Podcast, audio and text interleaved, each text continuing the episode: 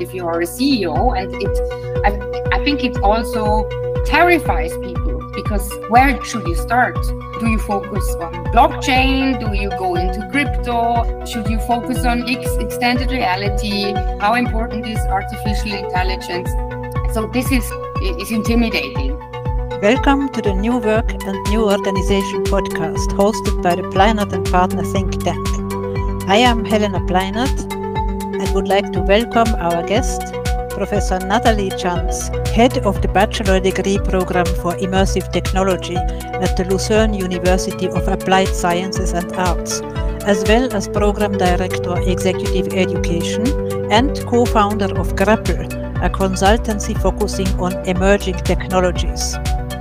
And last not least, we are also currently partners in an innovation project in the area of hybrid work in an intercultural context, funded by the Swiss innovation agency InnoSuisse.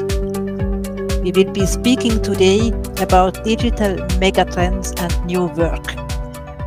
So, welcome, Nathaly. Uh, welcome. Thank you very much that I can be here today. Happy to have you. Welcome also on behalf of my co host, Campbell, our mascot and an advocate for sustainability and the long term view. Our first question is this. You are working on some really interesting, really exciting things in an area that is developing super fast. How did your career journey take you to this point? Well, I often wonder about this question myself, to be honest. Well, I would say my career path until now has been quite disruptive. I started as a secondary school teacher and I was teaching languages and uh, history and, and things like that.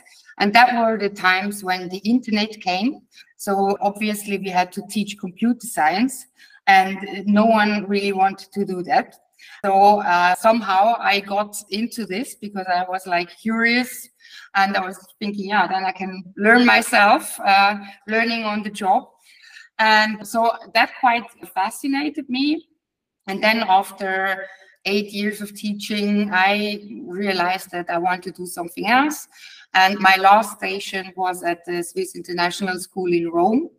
And as I was also teaching Latin, I went one day, I went to the Colosseum, and that was a really interesting day for me because I've read a lot about um, gladiators and uh, and such stuff. And then I was there and I thought it was completely boring because I only could rent an audio guide there. And after like two minutes, yeah, it was already, yeah, not something worth the money. And then I was there and I was like, that would be so cool if I could rent glasses uh, and walk around the, the Colosseum and then see how things used to look that I can see videos and pictures. So I went home and I did some research and I wanted to know. I mean, I was like, why nobody does that? Definitely not the only person who has this idea. And then I realized that there are technologies that can enhance reality or change reality. But that was like 15 years ago. So that was really embryonic state. But somehow this idea stuck with me. And uh, so I did a master's degree. Of course, at that time, there weren't any courses to that focused on AR, VR, uh, but I did something in new media journalism. And then I also changed career path. I was then a journalist and I uh, worked for public relations, was head of digital content.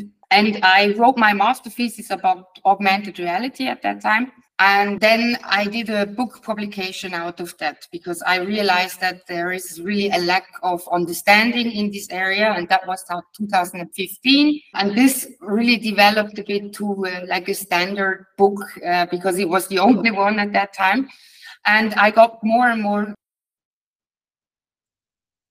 head of the bachelor degree program for immersive technology at the Lucerne University of Applied Sciences and Arts, as well as program director executive education and co-founder of Grapple, a consultancy focusing on emerging technologies.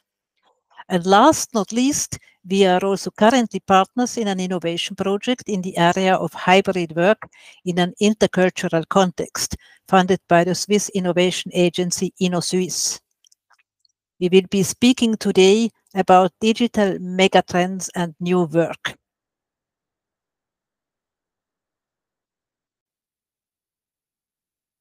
Welcome also on behalf of my co-host Campbell, our mascot and an advocate for sustainability and the long-term view. Our first question is this. You are working on some really interesting, really exciting things in an area that is developing super fast. How did your career journey take you to this point? Requests for consulting. I was running uh, an online editorial uh, at the at uh, at that time. So at one point, I had to decide that what I want to do. And so the next step was then to go to a University of Applied Science because I thought, ah, okay, there I can do research, I can do consulting. So that's really how I ended up where I am. So you followed your curiosity, your interest and, and passion, and yeah, that's how it should be in, in professional life.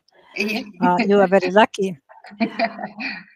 so today, what are the hot topics for you in this area, and what are you personally most passionate about? What I think it's really fascinating. I mean, remember back in the early days of the internet, who would have thought how much of an impact this will have on our daily lives. The way we communicate how we work together how we do business and the same with smartphones. And i think this is really fascinating because we simply don't know what new digital megatrends will come up next and how technology will shape our future. It's a bit the similar thing. But we realize that now it's like the fourth wave now. We had the the first wave, like IBM computers, the second wave then were personal computers. Um, next wave was then smartphone, mobile cloud era. And now we know that something else is coming, but we just don't know how it will look like. And so this is for me being on this verge and, and really being close to this development, I think that is really fascinating. So this reminds us on one hand of the past. You have mentioned several times now the early times of the internet. And we both remember how some people were saying it is a mm-hmm. fad and it will pass. and that's what's happening with the emerging, currently emerging technologies as well. Definitely, yes. Yeah. So now let's look at the future. And here this I'm um, coming to the question of my co-host, Campbell, being an advocate of the long-term view, would like to know from you how you see the midterm and long-term trends. That's an interesting question. I think we don't know yet how it will develop, but what is really what we see now is that a lot of technology building blocks they needed some time to mature and to reach a plateau of productivity. And now they inter- increasingly intermesh and, and they also drive each other like cogwheels. For example, if you have extended reality and artificial intelligence, I mean, they're very close and you need one needs the other i mean one needs the other and drives it on so working in this field of course involves also we cannot just focus on one area we have to constantly be aware of other areas and the developments there because only then you see the potential that what you could use from one field and and bring it to the other. So this is one aspect. Uh, so whoever thought that the development was rapid until now i think it will become even more rapid in the future. And of course for companies that's not an easy task they find themselves in a, in a, in a dual innovation challenge, I would say. On the one hand, there is the core business that needs to be addressed in a way. So that requires, of course, reliability, operational efficiency improvement, for example, customer service enhancement, increase the profits from the core business.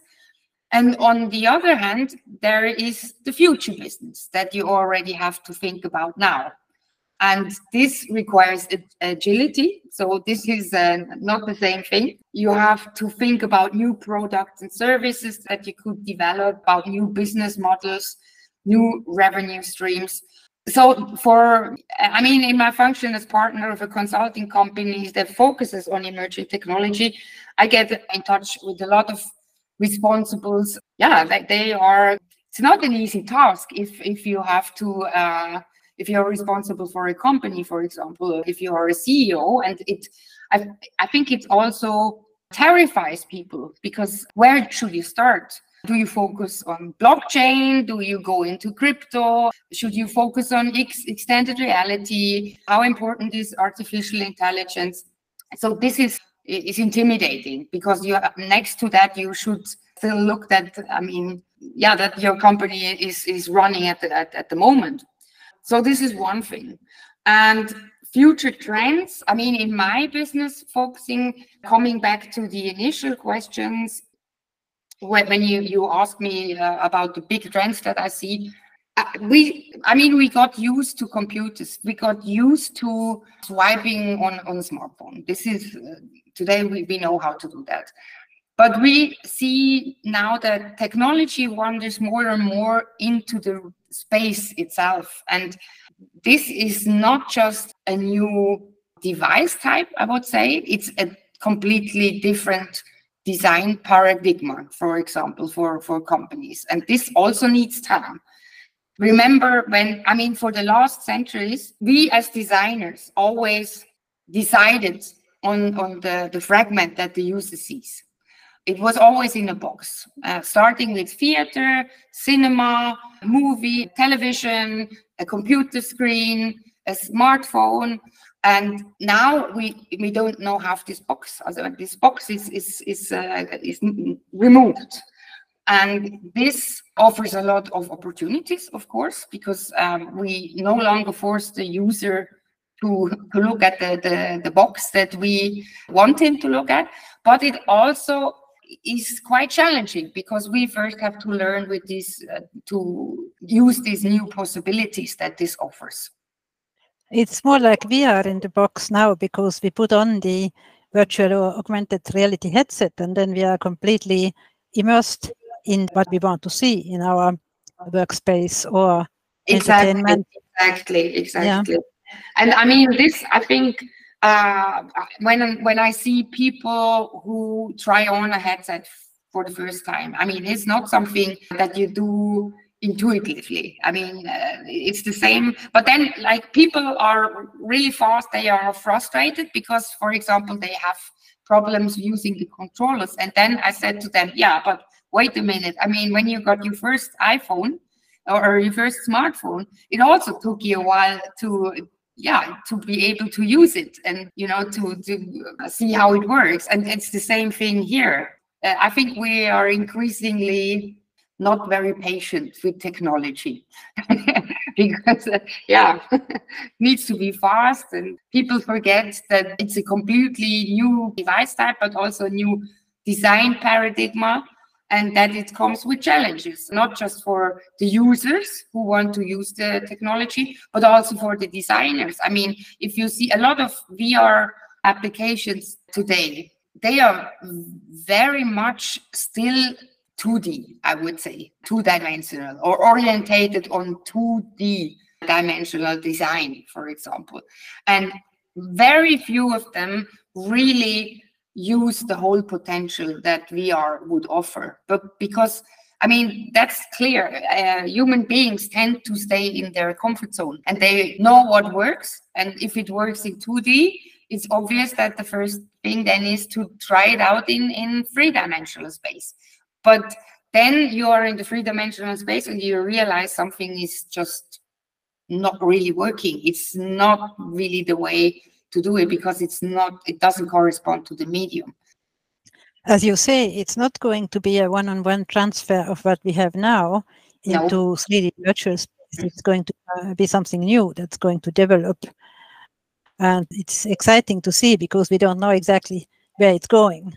Yes, exactly. Also, some, uh, some aspects that are not mentioned that much in the public conversation, but that seem to be around the corner as well, is the change of the interface that we have to the machine.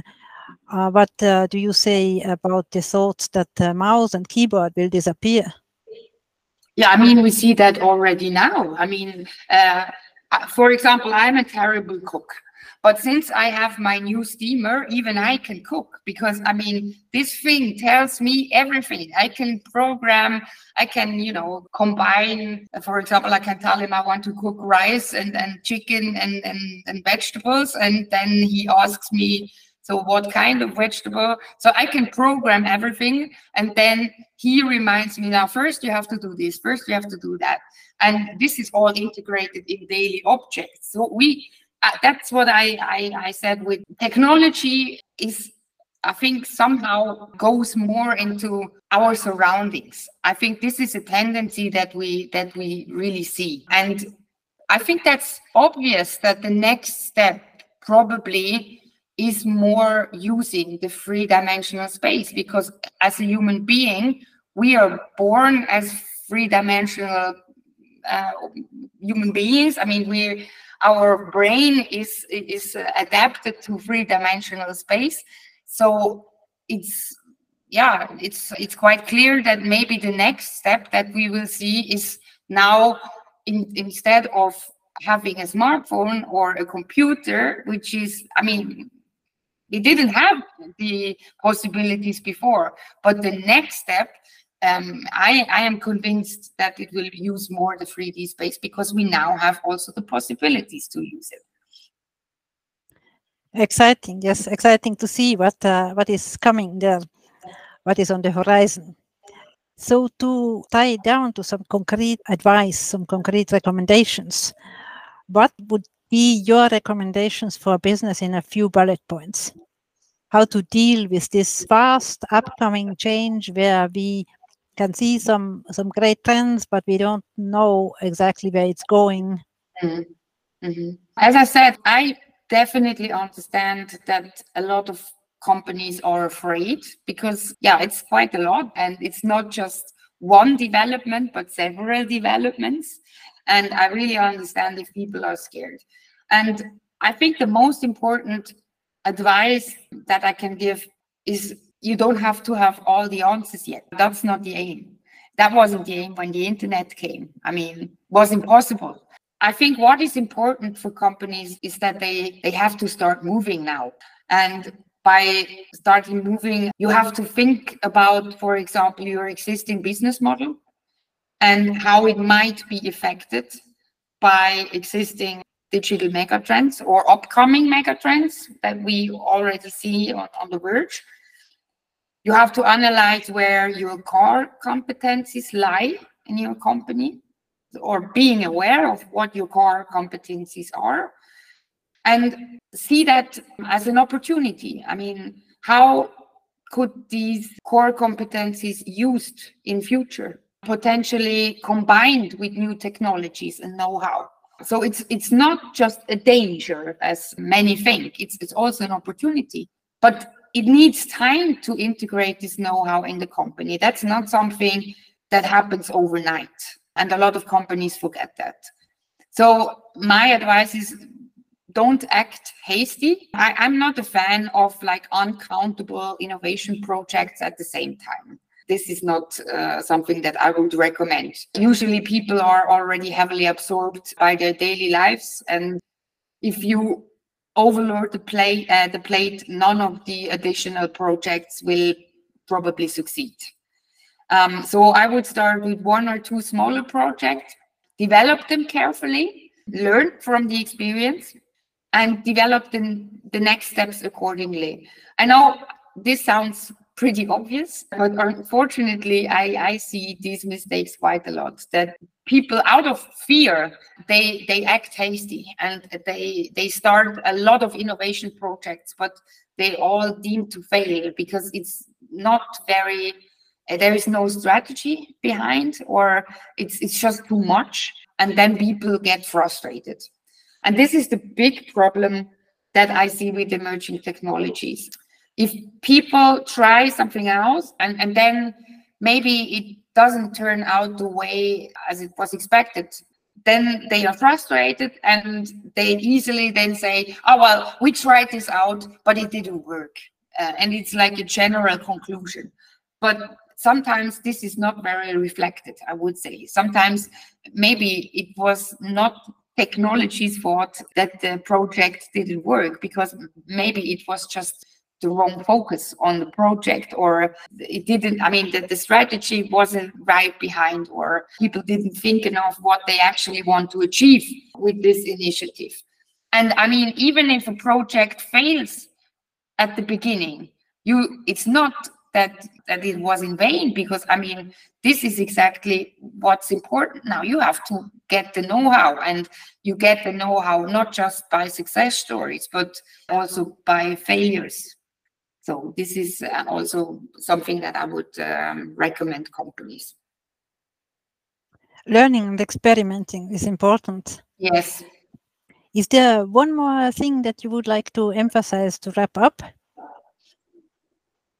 Yeah, I think I notice often that companies, or, or better said, people in charge, they react quite negatively towards technology as such. And it's obvious it's a reaction most of the time it's a reaction out of fear and i partially understand that.